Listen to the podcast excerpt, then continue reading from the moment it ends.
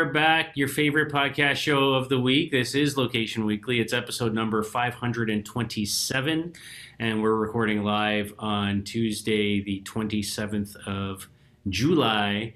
And uh, as you can see, Aubriana, if, if, you're watching the video, that is, Aubriana is not here this week. Uh, we've given her a week off. She's in the middle of her move uh, to New York City. And instead, we have the amazing, great pleasure to have the co-founder of this podcast, uh, join us this week to fill in uh, in her spot. Rob Woodbridge is here. Welcome, Rob. How are you? Uh, Steve, it's great to be back. Thank you. I'm great. I am so very sorry that you are stuck with me instead of Aubriana. There is no replacement for the incomparable Aubriana Lopez, but I, um, I will do my best. I will do my best. But it's kind of like when you introduce me, it's like, how many people turned off the podcast at this very moment? Yeah, well, I don't know. I don't know. I, I don't know about that. I, I, think there's probably a few that you know from the old old days that are like super happy that you're here. Um, you know, and uh, you know, just it's always good to see you, man. Um, so, and speaking of likewise, which, uh, I was just in Ottawa, where you live, this past weekend, and didn't even get to see you in person. It was like last minute trip on my part. Didn't give you any notice. And uh, no, I was I was up on a river, uh, enjoying the great spoils of this region. So where Ottawa is, it is uh, it is right in the middle of some wonderful outdoors uh, activities. Where and so we, we uh, pile up a bunch of uh, people and a bunch of tents, food, and we jump on the on a river and we do some whitewater canoeing. This was the that Asif decided to come into the city of Ottawa as I was on, on a river paddling down the great, the mighty Madawaska River. Um, so I'm totally bummed. And obviously, zero connectivity out there, detaching from the world. But um, uh, I, I, uh, I saw that you enjoy it, my fair city. It is a beautiful city in the summer. Don't it, come in the winter. It's a yeah, beautiful we, city. We, we, had a great day, uh, the, uh, a nice sunny day, and and was able to kind of wander around with my daughter and explore and you know, it was kind of like we, we, we, turned it into a little bit of celebrating, you know, her being 18 and and then on the other side, kind of a little bit of business and visiting a bunch of places using our Canada Trace platform uh, in Ottawa. So, uh, you know, went to a place for breakfast that was amazing. You got to go if you haven't been called Mazarine uh, Restaurant, Rob take take your wife, go have a good breakfast. It's really something else. Restaurants in public, outside, yeah, yeah. like in restaurant. Amazing, what amazing place? Um, yeah, and then we went to uh, another place in the Byward Market called Piccolo Grande, which is like a gelato uh, place. Amazing institution. Yeah, and then uh, did a quick little pass by the the National Gallery, uh, which also uses Canada Trace, and um, you know just check that out. Um, so it was good. It was good. And then of course we, you know, we, we, we had to go have a few drinks over in uh, in Quebec uh, for the 18 year old. So that was my uh, my weekend. Um, and uh, I came home to, uh, you know, obviously the the Olympics underway in Canada off to a good start. And uh, you know, both my Blue Jays and your Yankees are are you know sort of puttering along right now and not really doing great things. So at least we have the Olympics it's embarrassing, but you know, I, will tell you, like I'm an Olympics guy. Like I could spend all day, every day. In fact, I you know I just turned it off, but I have my iPad in front of me all day watching the Olympics, all night watching the Olympics. My wife was so frustrated with me. She's like, because um, I'll switch off a television show that we're watching, and I'll and I'll you know because I need to see the 100 meter butterfly, yeah. uh, you know, uh, swim race, and she's like, you know, when you watch this in real life I will allow this, but this is the Olympics, and this is part of. Uh, I, I just love it. It is. It is for me one of the greatest things, and it's taking my mind off of the Yankees and their futility. Like the one thing that is inspiring. It's not that I'll ever be an Olympian, but literally, I think you could put me in the Yankees lineup, and I would bat better than the majority of them. And then you could put me in the in the Jays lineup as well, and I would only bat better than Jansen because that guy sucks. Um, so I think that there's hope. The, the the way that the Yankees suck so bad uh, I think there's hope for guys like me in their early 50s. I think they can still play baseball because I think that the Yankees are willing to take a take a gamble on a guy like me. I'm I, am I'm, I'm I'm available. Yeah, yeah, yeah. I, I, I, we'll take it, Rob. We'll take it. Um, so, yeah. Can can you catch? How, how, are you in a, in a crouching down, you know, on your knees position? Like, are you?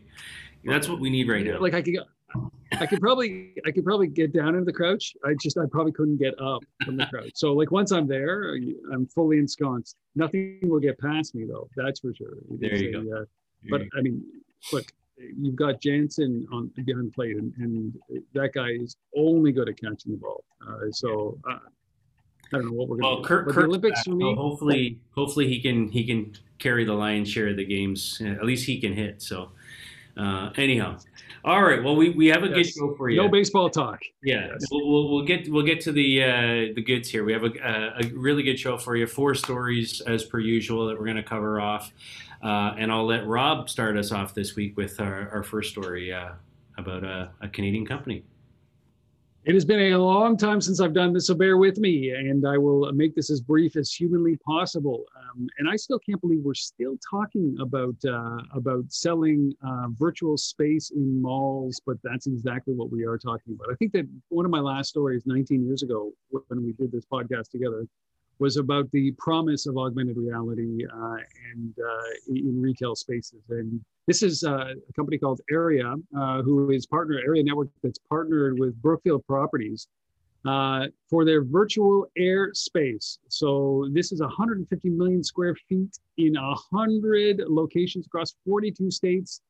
And this is really just around uh, area using the space to create augmented reality opportunities for brands to advertise their content, uh, which consumers will be able to consume and participate in uh, with their phones. And uh, obviously, Area Area uh, Network did the Super Bowl, um, the augmented reality components in the Super Bowl halftime show with The Weeknd, um, another Canadian.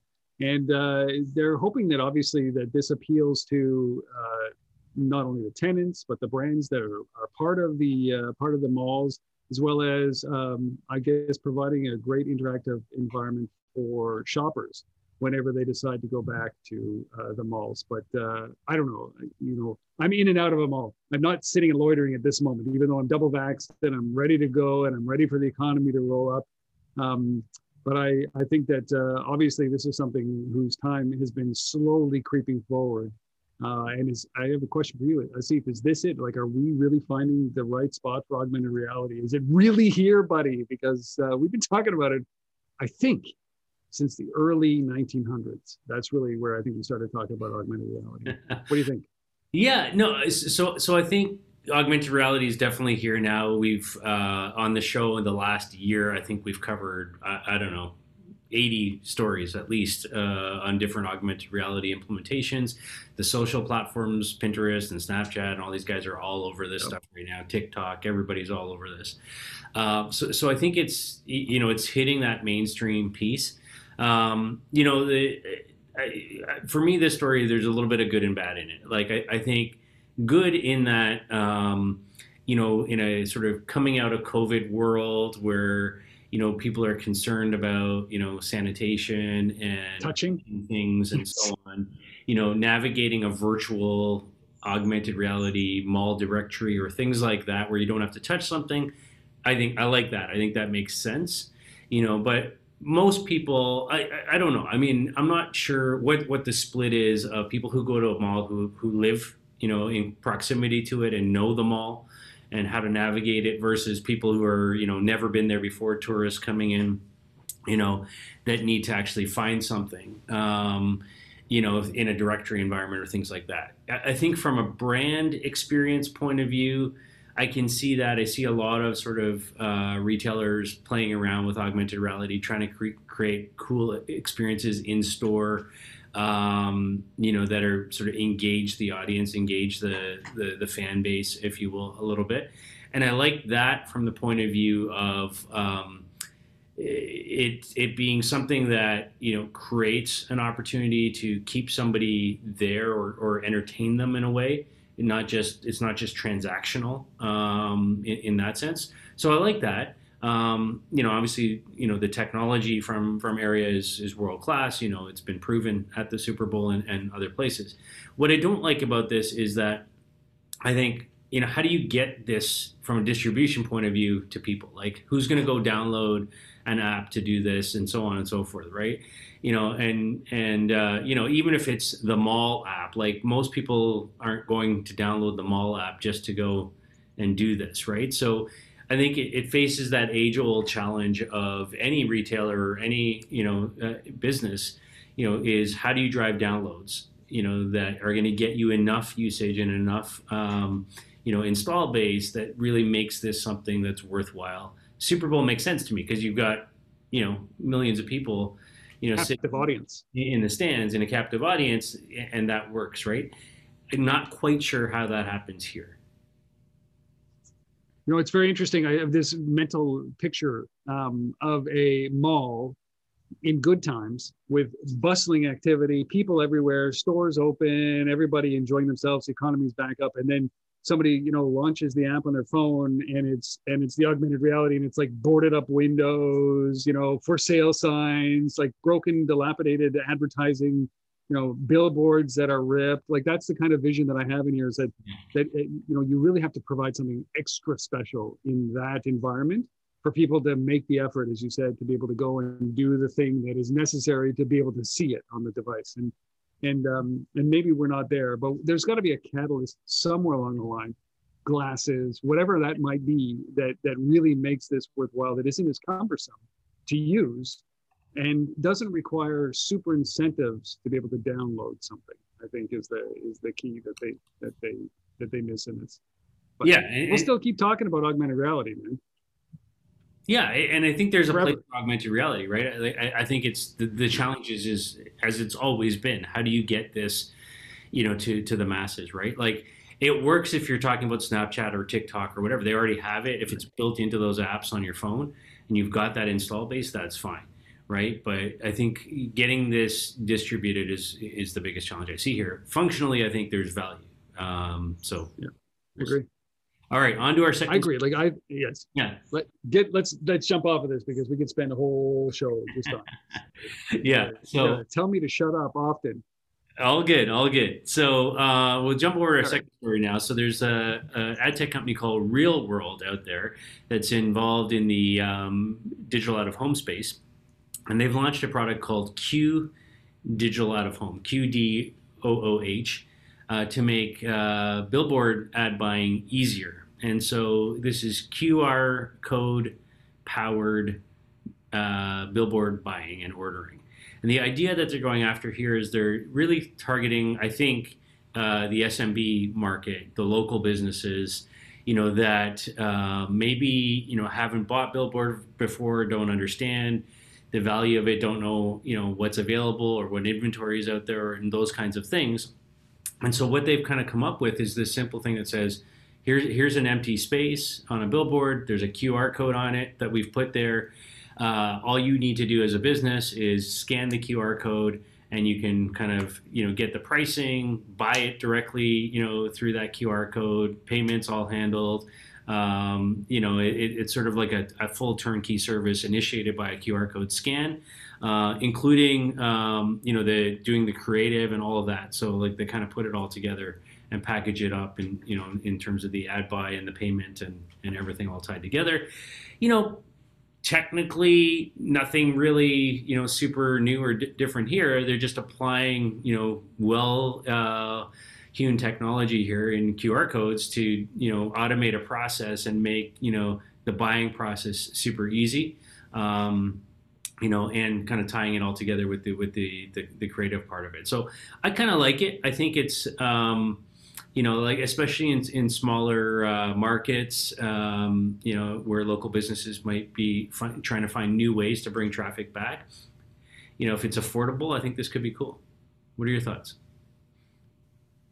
Well, it's it's a far cry from uh, when I used to go up with my can of spray paint and uh, do my own art on billboards, right? Like that was really the the, closest. To, yeah. I, I um I mean if they're I think they're simplifying the process. Like I bought when I was with Lyft, I bought billboards uh, across the city, and it was a painful process, and it was a it took a long time. Uh, but that's just probably me because I had no idea what I was doing. So it was it just took a long time, and it's costly. Uh, so if they can streamline that whole process of, of understanding what the cost is, what the views are, you know, what the traffic is in front, all of that kind of stuff, and then being able to schedule it. I still love the idea though of, of being able to scan a QR code, get some pricing information, get some artwork up there same day, and do a real-time billboard. Uh, you know, obviously you have to get it to go through an approval process because uh, you don't you don't want uh, any kind of uh, bad uh, actors taking that over. But it's not revolutionary. Um, you know, they're just streamlining that whole getting the pricing and uh, buying it process, which is very transactional, but I'd like to see some action on the back end. So instead of me up there with a spray paint, uh, yeah.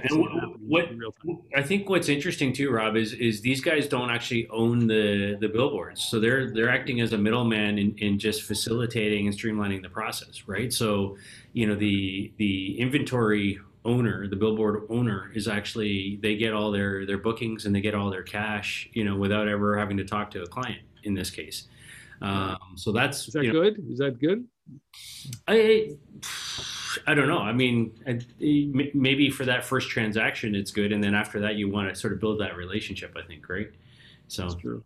Two-sided marketplaces like this are are always interesting, um, and uh, a lot of people use it just to find new customers, and then then are no longer part of that two-sided marketplace, as you know. And and and uh, I would think that with billboard customers, you would hope that you create the relationship because usually billboard is one piece of your arsenal when it comes to uh, out of home advertising. Um, uh, it's interesting. It's interesting. I just wish that I could buy something like literally to, right now, scan a QR code, and then like like a Facebook ad, within minutes have it put up there, approved by the the appropriate people. Um, and I I only need it up there.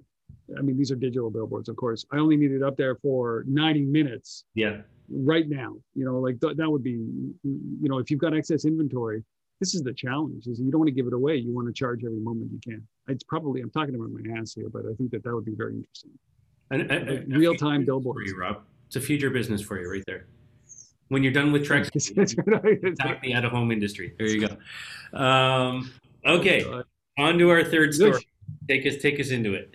Yeah, you you you really queued this up for me very well. I appreciate this, Asif, because this is um, it's about Sam's Club. So they had this uh, service called uh, Scan and Go, um, and uh, and it was very successful. Obviously, during the pandemic, the pandemic has obviously ramped up everybody's uh, um, dislike of touching things, of being in stores and being around other humans. At least that's the way I felt that it was up in here in Canada. But they rolled out something called, or rolling out a pilot called Scan and Ship which is really interesting. So at Sam's Club, you don't want to be walking around with like it's just like the same thing up here as Costco. You don't want to be rolling around here with a thousand rolls of toilet paper in your cart. So the idea is you scan it with the app, and it's just an add-on feature. There's there's scan and go, but now it's scan and ship. You you literally scan what you want, um, and it will ship it to you over the next three to five days, free of charge for Sam's Club members. And this is really interesting um, I'll tell you what I what I like and what I don't like about it in a second. But what's what's uh, what's really good about it is that it also means that we're really looking at these these these vacuous areas like Sam's Club or Costco all of a sudden becoming just um, showcases and warehouses for product uh, and or distribution centers, which is what we were starting to see as a trend uh, with delivery. But one of the big things is that if you scan something and it doesn't have the color that you want or the texture that you want or the three ply tissue that you want they'll get it to you. So you can choose the features you want of the product that you're scanning and then they'll they'll deliver it to your home in three to five days. So what i love is the convenience. Um, i love the fact that that they're thinking in that mindset like every retailer should be is delivery first. The greatest thing that is uh, that we focused on in this pandemic is that e-commerce is the end all be all. It is the growth industry but once you buy something you still have to get it to the human in a good experience. And that's why i've made a bet on trexity here is that i believe that delivery is far greater than the actual commerce the, the co-founder of trexity always says to me says and to anybody who listen you don't find many um, uh, uh, unbox it videos uh, around the purchasing of a product. It's always about the receiving and unboxing. Like that's what you see online. So it's really key that the delivery has to be a great experience. So that's what I don't like about this. Three to five days is insane.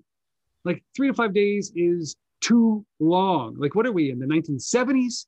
Like three to five business days to get your product from a store to your home is ridiculous. What they should be aiming for is scan. If it's in inventory, beat them home like that would be the greatest experience you can possibly have. And oftentimes, you're running out to Sam's Club, because you need to go and buy some toilet paper or you're buying paper towel or you're buying something that you need right away. You can't wait three to five days. What are you supposed to use your hand? What is this? Like it just doesn't work anymore. So I have this I have this problem with with the the promise of delivery and then the outcome of delivery three to five days is too long. So it can't succeed with three to five day delivery unless it's a bed or something a monument like a Yeah. dryer Furniture or something or, like that. Yes. Um, yeah. But even then, man, you, you want to create brand loyalty around Sam's Club uh, more so than they have. Uh, wow them, knock them dead. The delivery has to beat them home. That kind of same day, one hour delivery from Sam's Club with this thing would be unbelievable, unparalleled. Um, and you know what? Quite frankly, they're giving it away for free as Sam Club member. They could charge a different tier for one hour delivery, just like that. They could say, if you want it before you get home, you get a you get a priority. It costs you five bucks extra on your on your Sam's Club membership, or you're a premium Sam's Club member. It's the tiered approach. And if you're just a common Sam's Club member, it's three to five days. Nobody will stay there. Nobody will stay there. I guarantee they'll get a bump in revenue. Um, and that's how valuable delivery is. So I love this. I love that they're focusing on delivery like this, the convenience, and not having to shove you know a thousand rolls of toilet paper into your Mini Cooper. Yeah. So, quick comments on this from me. I, I completely agree with everything you've just said. I think the delivery piece is key. I think the the, the timing needs to be much better. I, the tiered system you talked about, I, I think makes sense. What just to, to go in a slightly different direction. The one thing I, I, I like about this too is that it sort of you know the showroom aspect of the store, um, and then sort of Yep. platforms like this that allow you to say, okay, yeah, here's that TV or here's that you know sofa or whatever I'm looking at. Um, but you know, digitally available in in the app platform, you can see multiple colors, multiple sizes, multiple different options that they don't have the space necessarily to carry every variant uh, in the store. So, so that ability, I think, is is you know is a powerful piece to this. And the thought that was going through my head, Rob, as as I was listening to you uh, walk us through this story, is I don't know if you had this in Ottawa, Rob, but growing up here in Toronto as a kid, I remember we used to have a retailer here called Consumers Distributing. And you would walk into these stores. Of course. You, you would walk into these stores, and it would like there was no products in the stores. It was just a bunch of like you know long tables with catalogs on the tables, and you would like flip through the catalogs, find the thing you want, and then order the thing. And there would be somebody there to take your order and, and do all that sort of stuff and process that, and then they would ship it out to you. I wonder, I wonder if technology that we're talking about here today could be sort of the rebirth of a, a consumer distributing type of model. Um, I don't know, but but I agree. that, that was an interesting sort of thing that just popped into my mind out of nowhere uh, as I was listening to we this. see it you know uh, see if we see it all the time uh, especially over the last 16 17 months as as retail has taken the brunt of of what's going on with the pandemic but uh, there's a, a local institution here and it's, it's national now and you may have heard about it it's called lee valley tools Yep. so lee valley tools really embraced this approach as well so they have six locations across the country here flagship being in ottawa and what they have is a showcase room on the front. It's small square foot. And then they have their massive warehouse where you go up with like like consumers. Like you say, like, here's the SKU, I want this, and Yep. and uh, and they go in and they package it up for you and you meet them around back. And so they had these retail stores across the country. And their approach now is they're not retail stores anymore. They're distribution centers. Yeah. So everything in there is just inventory. You go online, you buy your product, or you you can walk up and you can you can browse the showcase, but everything gets shipped out from these six locations. So they've converted their stores into shipping hubs, and and that makes a lot of sense. And and so they've really kind of done this hybrid consumers distribute. We talked about it all the time when we were talking with them about consumers distributing model, which is catalog, the new catalog buy, and um, and that's what I think of often. We're going back to that moment. Here it was at Westgate Mall in Ottawa, where you would go in and it was just a counter, and I- and you would get that. Remember that you would get the catalog. It was like Yeah. ten thousand pages. And Yeah, you just leaf through the catalog and pick what you wanted. Exactly. Yeah. So um, I like I don't I, I'm not sure hundred percent on this, but I I I feel like my first uh, I had a um, a uh, an Atom computer um, back in the day, and I think we bought it through Consumers Distributing, if I if I'm correct on that. Probably from a catalog.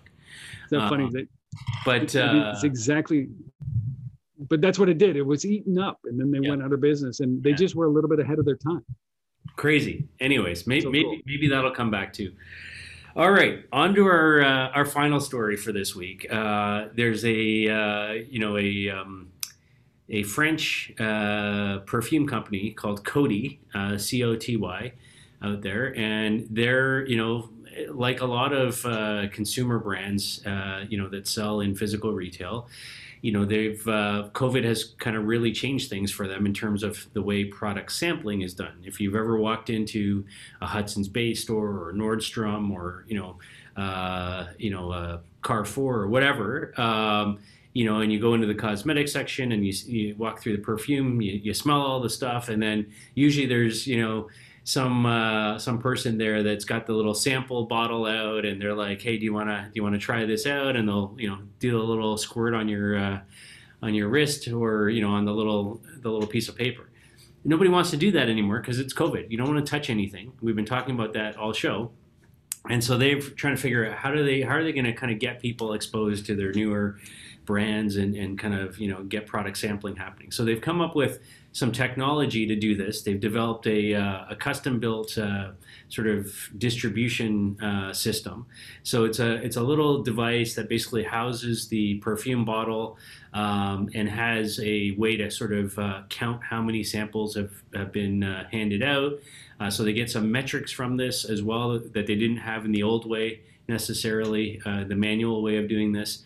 Uh, so you, you basically kind of go up to the thing and uh, it kind of spits out like one squirt of, of the perfume onto your wrist or onto a, you know the, the piece of paper. Um, and then you can try it out that way and, and so on. I think the real value here is, you know, besides the touch free is the metrics piece that, you know, is kind of a new thing, right? Um, you know, when you're doing this in an automated fashion, you know, with tech versus people, um, you know, who knows how many squirts, how much wastage, you know, there might be with that. I don't know, right? I'm not a perfume person, but um, you know, like the reality is, is this stuff typically isn't cheap, right? You go in, it's it might be a hundred dollars for a bottle or more, you know, of this stuff. So it, it's it, it's you know, it's a high value item, and uh, or a luxury item. And um, you know the i guess you, you, you, know the the less you can kind of waste and and the more you can kind of count and have metrics around that is interesting.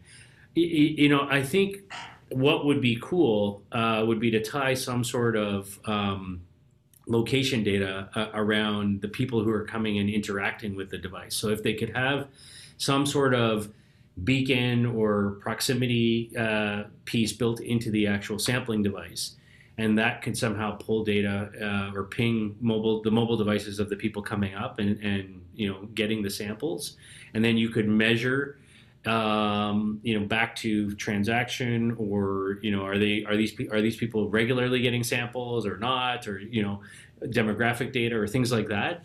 Like i think that would be even more interesting to see. And and you know obviously we have lots of people in the location based marketing association that do those kinds of things but I would love to see that sort of level of, of uh, data added to what they're already doing. Your thoughts? Now, I always think back to the, those early days. Remember, uh, like we, we covered this in 2016, 2015, 2012, somewhere around there, where we were talking about scents over the internet. Remember, yeah. we were talking about having these little devices that you plug into a USB port on your computer back when they had USB ports, um, and uh, and it would basically fabricate the smell uh, we made fun of it all the time. And that, that, the first thing that came to my mind is like, why isn't that now dominating the world when it comes to this during during COVID times? Um, I know that my 14 year old son would just send me fart smells the whole day, and it would just be hysterical to him, but terrible to everybody else. Um, but but it would be something, you know. I, I think that I wonder if if the time has come for those to be gone. Uh, you know, we're seeing some fundamental shifts as a result of what we will and won't tolerate anymore around humans. And uh, and I mean, I never tolerated the cosmetics area in a, a department store, anyways. Um, and uh, thankfully, neither did my wife. Um, but I would always think that you know some certain things, certain procedures that we used to go through will be gone forever, and maybe this is one of those things. Maybe there's no rescuing this. Maybe this is a problem that doesn't exist uh, be, after after the pandemic has uh, has dissipated. Um, I, I, don't know, but uh, I think it'll be interesting to watch that space. Um, so I, will go the exact opposite to you. Is I'd say that will this be around? Will this be a common behavior? Yeah and are they attacking the right problem uh, yeah, stage, I, think um, that's because, that's a great uh, question right? I think i think you ask a valid question and i think there's there's some things that you know uh, some industries and some segments that i think are really going to struggle coming out of this right? And, and i think you know for for me you, you know things like like cosmetics as an industry whether it's perfume or makeup or or what have you i think is one of those because you you look at it and go how many people are going back to the office and, and want to you know sort of take you know all that extra effort to get ready you know and you know add these things in?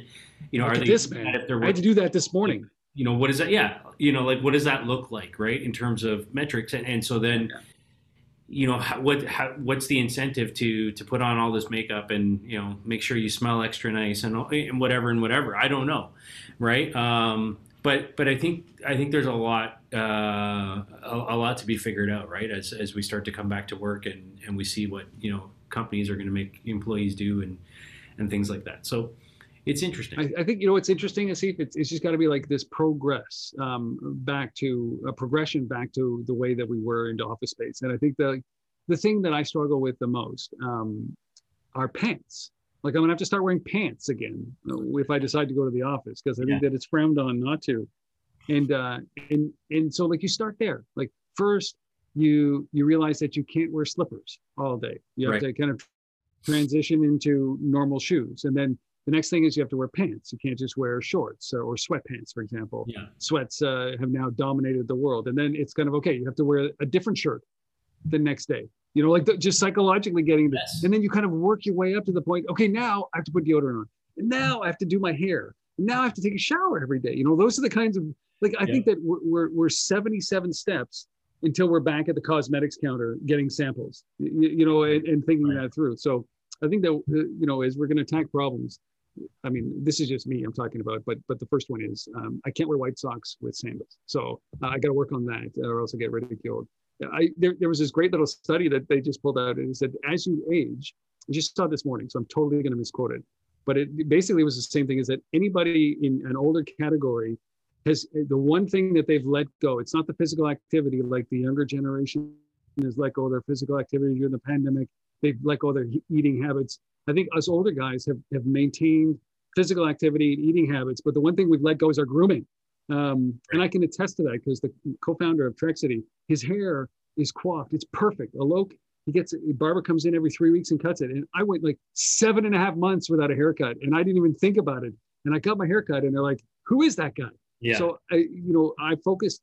Uh, it's just the disparity is that I focus on physical and mental and healthy well-being during this period of time, and not my grooming uh, that's why everybody had a beard for a while, and and and the younger generation is focused on on grooming, but not anything else. That's what the study basically came up, and I think that uh, so we've got a long way to go before we're sitting at a cosmetic counter being sprayed with uh, with the latest Hugo Boss. Well, Rob, I don't know. You, you still look good. You still look young to me, um, and uh, you know we we appreciate you coming on and uh, filling in this week. Uh, it, has been really great to have you here.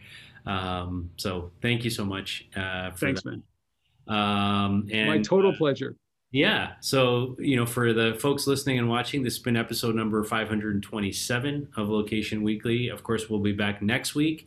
Uh, Aubriana should be here. And if not, maybe Rob will be here too. Who knows? Um, but um, uh, you never invite me every 500 episodes. Yeah. Maybe all 500 episodes, you know? we'll be on next week. But anyhow, have a great week, everybody. Uh, we'll, uh, we'll see you soon. Take care. Bye.